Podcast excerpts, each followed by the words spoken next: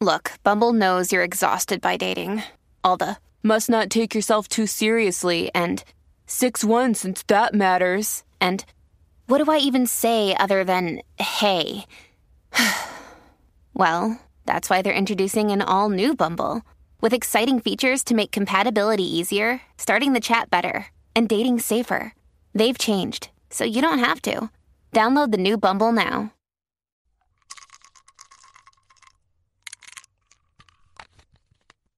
Today we have a question from Fernando. Hey man, I like your videos, I have a concern, and probably the best option was asking you for advice. My concern is that I don't know what to do when people insult me. I overreact and I insult them until they feel bad. My ego is so inflated that when a person insults me, I tell myself that I am better, and I wonder why inferior people are insulting me when they should be admiring me. What do I do, man? Please make a video about it. I don't want to sound defensive anymore. I want to start off by congratulating you, Fernando, for submitting this question. The first step to improving yourself is actually being humble enough to identify problems within yourself that you like to change. That in itself is a huge step that the majority of people have a hard time doing. Now, the second step, of course, is to actually go out there and take action and make the change. To answer your question, there's a short answer and a long answer. The short answer to what do I do when people insult me is to agree and amplify. When somebody says something to you, the way you react determines the frame of the conversation. Now keep that word in mind frame.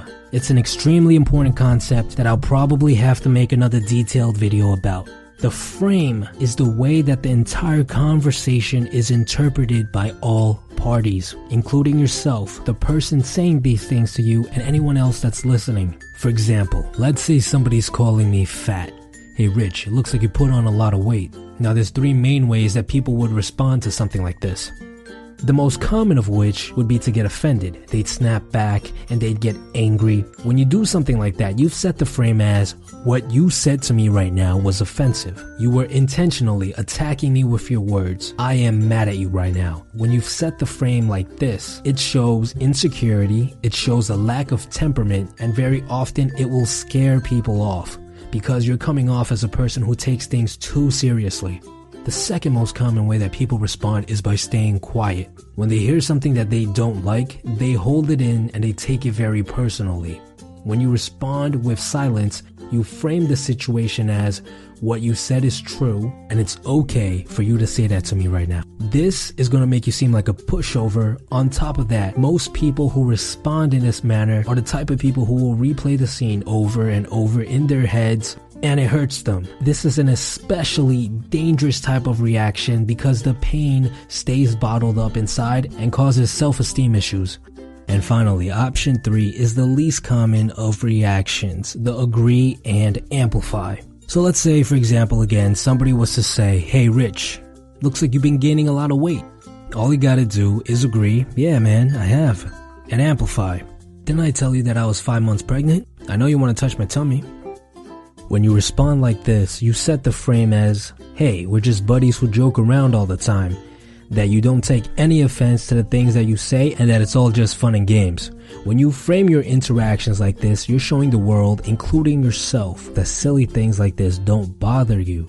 This reaction comes off as more confident and significantly more attractive. When you start applying the agree and amplify to social situations, you're going to notice an improvement in your social life. And that's because the agree and amplify stems from a carefree, laid back vibe, which is universally attractive. There's even a saying by a famous public speaker named Adlai Stevenson You can judge the size of a man by the size of the issue that invokes him.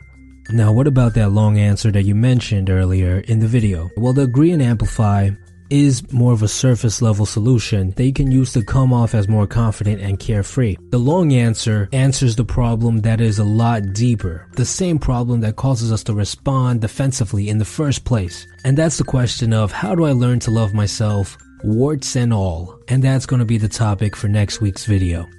If you guys want to be featured in our next Q&A episode, please leave some questions below and I'll be sure to look through all of them, alright? Stay tuned.